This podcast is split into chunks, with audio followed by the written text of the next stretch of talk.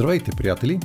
Аз съм Петър Петров, а вие сте с подкаста Знаете ли, че 20 минути за невероятни истории, любопитни факти, интересни хора и развенчани заблуди.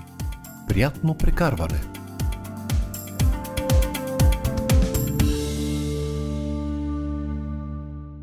Днес започвам разговора за три недоказани неща – това разбира се не означава, че опитите за установяване или откриване на съществуването им трябва да бъдат прекратени.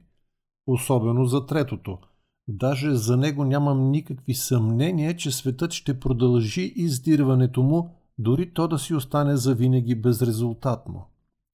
Опитът говори, че когато хората искат да вярват в нещо, никакви факти не могат да ги откажат.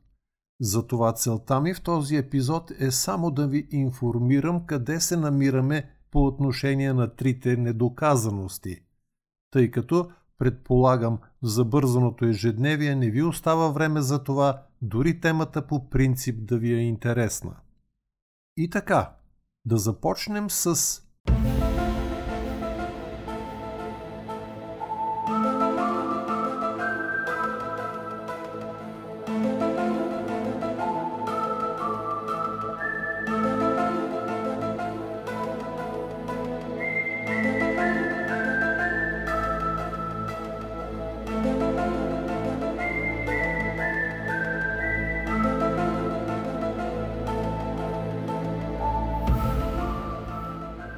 51 Зона 51 е свръхсекретен военен тренировачен полигон в Южна Невада, на около 145 км от Лас Вегас. Происходът на името е неясен. В непосредствена близост до нея е зона 15 на Комисията за атомна енергия. Възможно е по тази причина да й е даден обратния номер – сред основните дейности в зоната са проектиране, създаване на нови летателни апарати и пробни полети с тях, както и изучаване на чужди военни самолети, хеликоптери и оръжия. Там също са тествани силни експлозиви, включително и ядрени оръжия. Създадена е по искане на президента Айзенхауер през 1945 с цел тестване на шпионски самолети – Обявена е за забранена зона и всички коли, които пътуват в близост, биват зорко наблюдавани от военни постове по хълмовете. В района са монтирани множество камери и геосензори. Съществуват пътни знаци, които предупреждават, че фотографирането е забранено и използването на смъртоносно оръжие е разрешено по силата на закон за вътрешната сигурност. Обхваната е от около 10 пъти по-голяма зона, забранена за полети, включително на дронове. Поради строгата секретност нищо не може да напусне района. Нито буклук, нито поща, нито хора. Наред с другите начини за свеждане до минимум на обществената информация, има тайна авиокомпания, ползваща позивна Джанет – която превозва служители от летище Макаран в Лас Вегас до базата и обратно всеки ден. Зона 51 също има охранители на сигурността, известни като камодюц, които носят камуфлажно облекло и се движат в бели немаркирани пикапи, за да следят хора, които се опитват да влязат в съоръженията. Зона 51 никога не е била обявявана за секретна база, но всички изследвания и събития в нея са строго секретни. Дълго време американското правителство отрича съществуването на Зона 51 до момента, когато снимки на базата от руски шпионски самолет стават публични. ЦРУ призна съществуването на базата на 25 юни 2013 след искане по Закона за свободата на информацията – подадено през 2005 година и разсекрети документи, описващи историята и предназначението й. Поради пазенето в тайна на всички дейности в базата, постепенно възникват различни конспиративни теории, като тези, че в базата се съхранява, изследва и извършва обратно проектиране на катастрофирали извънземни космически кораби и се изучават техните обитатели – провеждат срещи или съвместни начинания с извънземни, разработват екзотични енергийни оръжия за стратегическата отбранителна инициатива или други оръжейни програми. Разработва контрол на времето, времето като климат. Развиват технологии за пътуване във времето и телепортация. Разработват екзотични задвижващи системи, свързани с програмата Аврора. Вършат дейности, свързани или с световно правителство в сянка, или организацията Majestic MJ-12. Много от хипотезите се отнасят до подземни съоръжения в пресъхналите езера Груум и Папуус в зоната и включват твърдения за трансконтинентална подземна железопътна система или изчезваща летищна писта, наречена Чеширската писта, идваща от Чеширската котка в книгата на Люис Карол Алиса в страната на чудесата и базирана на извънземни технологии. Но да се върнем в началото. През 1953 президентът Айзенхауер ръководи тайна програма чрез ЦРУ, известна като проект Акватон. Тя има за цел построяването на самолет, който да може да лети на 21 км височина и да изминава около 5000 км с едно зареждане. Lockheed Martin проектира и построява такъв U2 само за 8 месеца – Полетните тестове започват в зона 51 на 1 август 1955. Година по-късно самолетът вече лети над Русия и американците разбират, че тя не е толкова напреднала във военно отношение, колкото се опасяват в Штатите. Но на 1 май 1960 руснаците го свалиха и това принуди САЩ да признаят, че шпионират.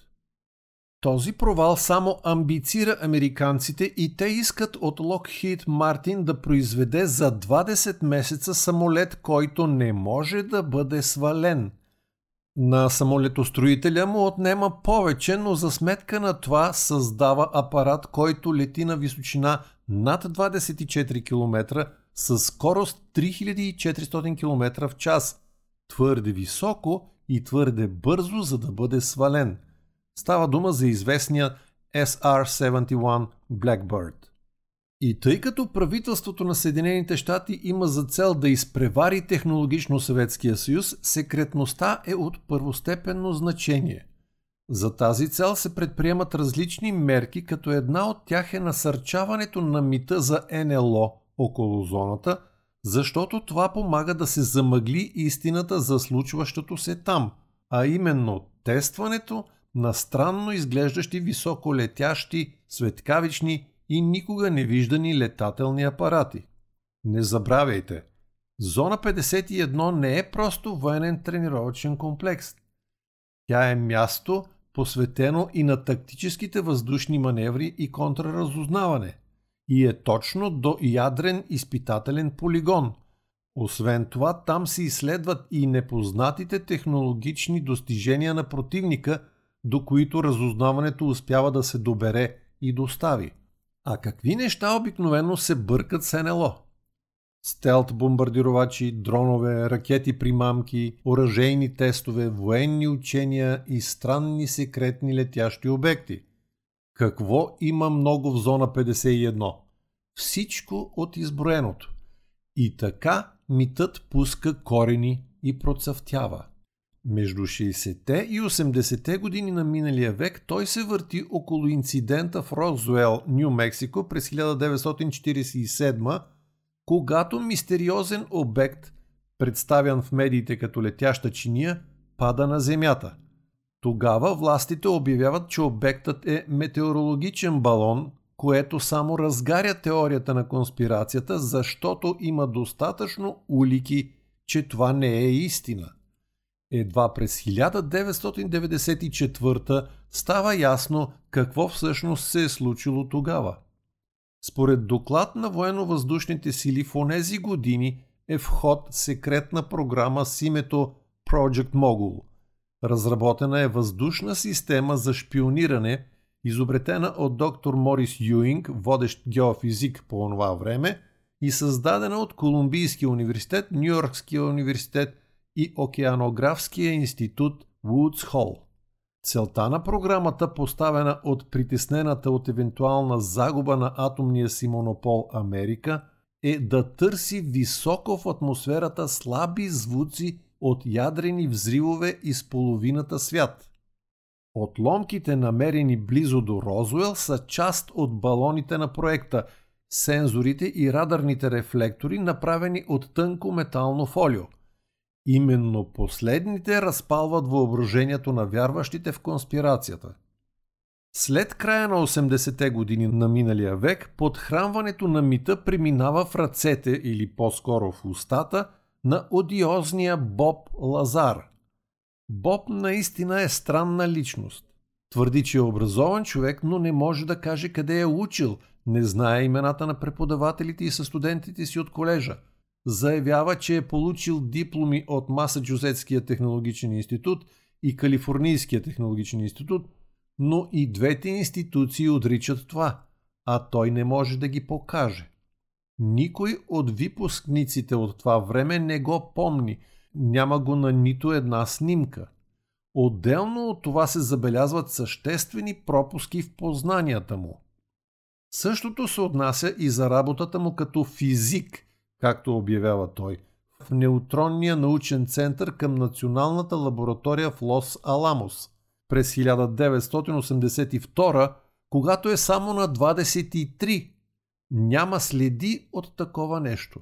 Изобщо навсякъде, където твърди, че е учил и работил, липсват доказателства за това. Същевременно през 1986 подава заявление за несъстоятелност, но не като физик, а като техник по обработка на филми и снимки. През 1990 е осъден за подпомагане на група за проституция, като присъдата разпорежда да се подложи на психотерапия. А през 2006 е осъден за продажба на незаконни химически вещества. Това, с което става известен, е анонимно дадено интервю, че е работил цяла година в свръхсекретен обект в зона 51, където се занимавал с обратно проектиране на една от деветте летящи чинии от извънземен происход, които били държани там. По-късно изоставя анонимността си и продължава да разказва, че задвижването на изследваното превозно средство работело с реактор с антиматерия и се захранвало с химическия елемент с атомен номер 115, Е115, който по това време е условно наречен Ununpentium и все още не е изкуствено създаден. За първи път 115-тият елемент е синтезиран през 2003 и е наречен Московиум. Според Лазар, задвижващата система разчитала на стабилен изотоп на Е115, който генерирал гравитационна вълна, позволяваща превозното средство да лети без да бъде забелязвано, защото огъвало светлината около себе си. Между другото, и до днес не са синтезирани такива стабилни изотопи на Москови. Всички са изключително радиоактивни, разпадайки се за няколко стотин милисекунди.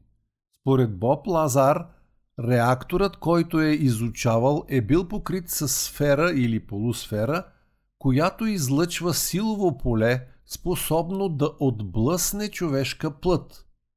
Освен това, разказва, че по време на присъединяването си към програмата прочел документи, според които през последните 10 000 години на Земята присъстват извънземни описани като сиви от планета, обикаляща около двойната звезда Зета Ретикули, отстояща на 39 светлинни години от нас.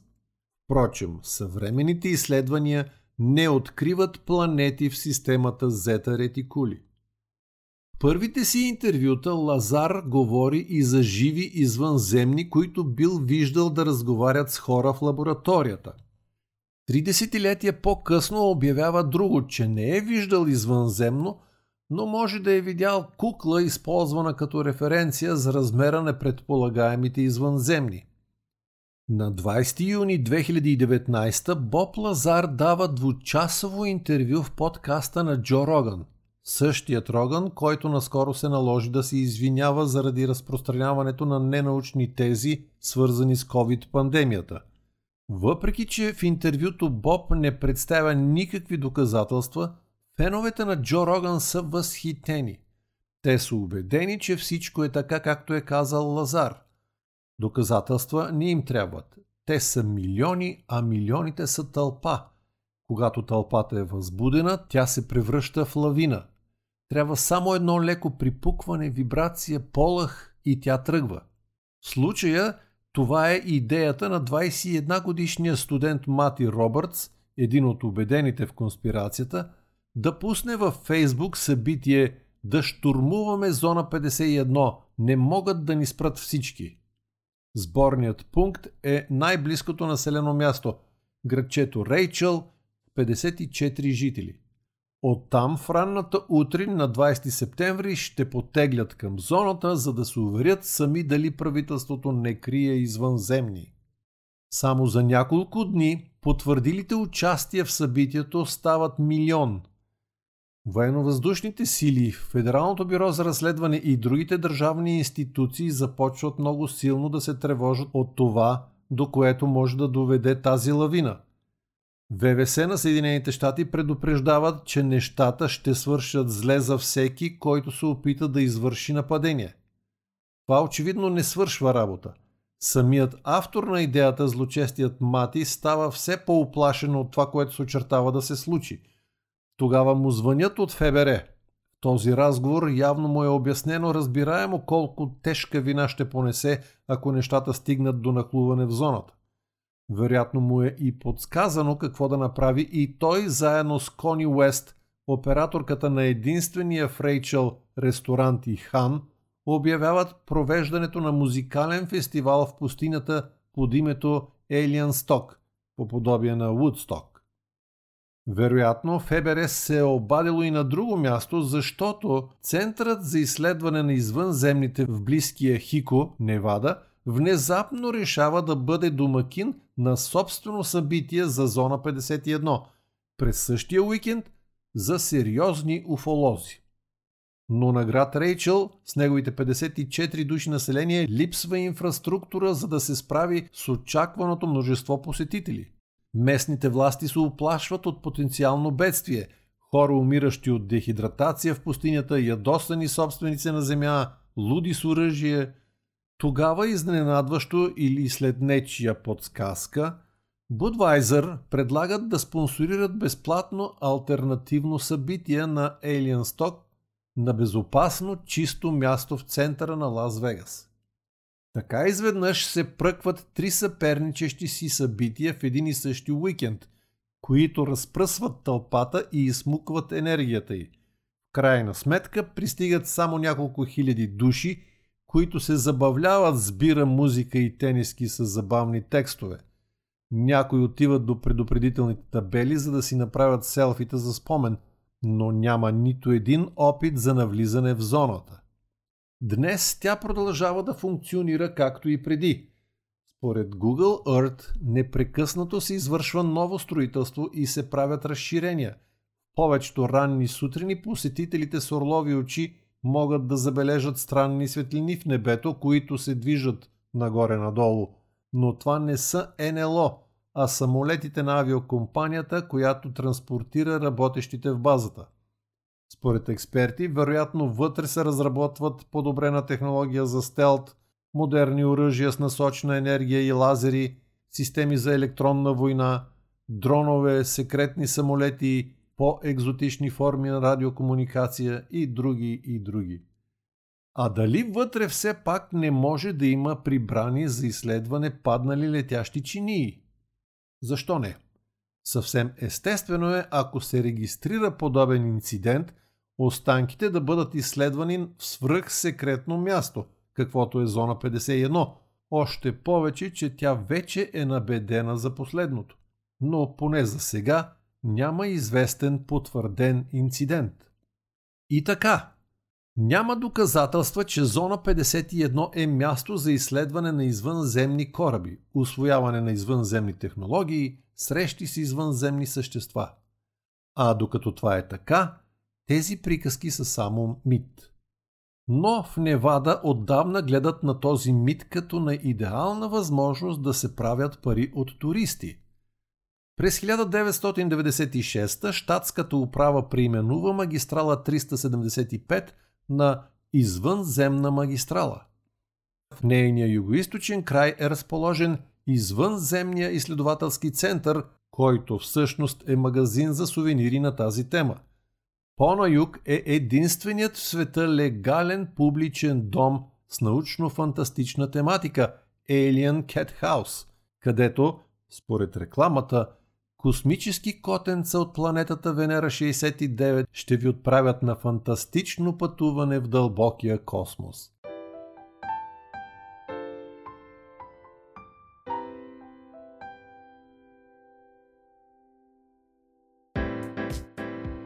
За днес толкова. В блога ми знаете ли .info ще намерите допълнителни подробности по темата. Ако подкастът ви харесва, можете да се абонирате за него във всяка от трите големи платформи Spotify, Apple Podcasts и Google Podcasts. Ще ви бъда благодарен, ако го споделяте. А сега дочуване до идната седмица, когато ще поговорим за другите две неща – триъгълника и точката, за които ви обещах миналия път, но днес не остана време. До тогава, stay hungry, stay foolish.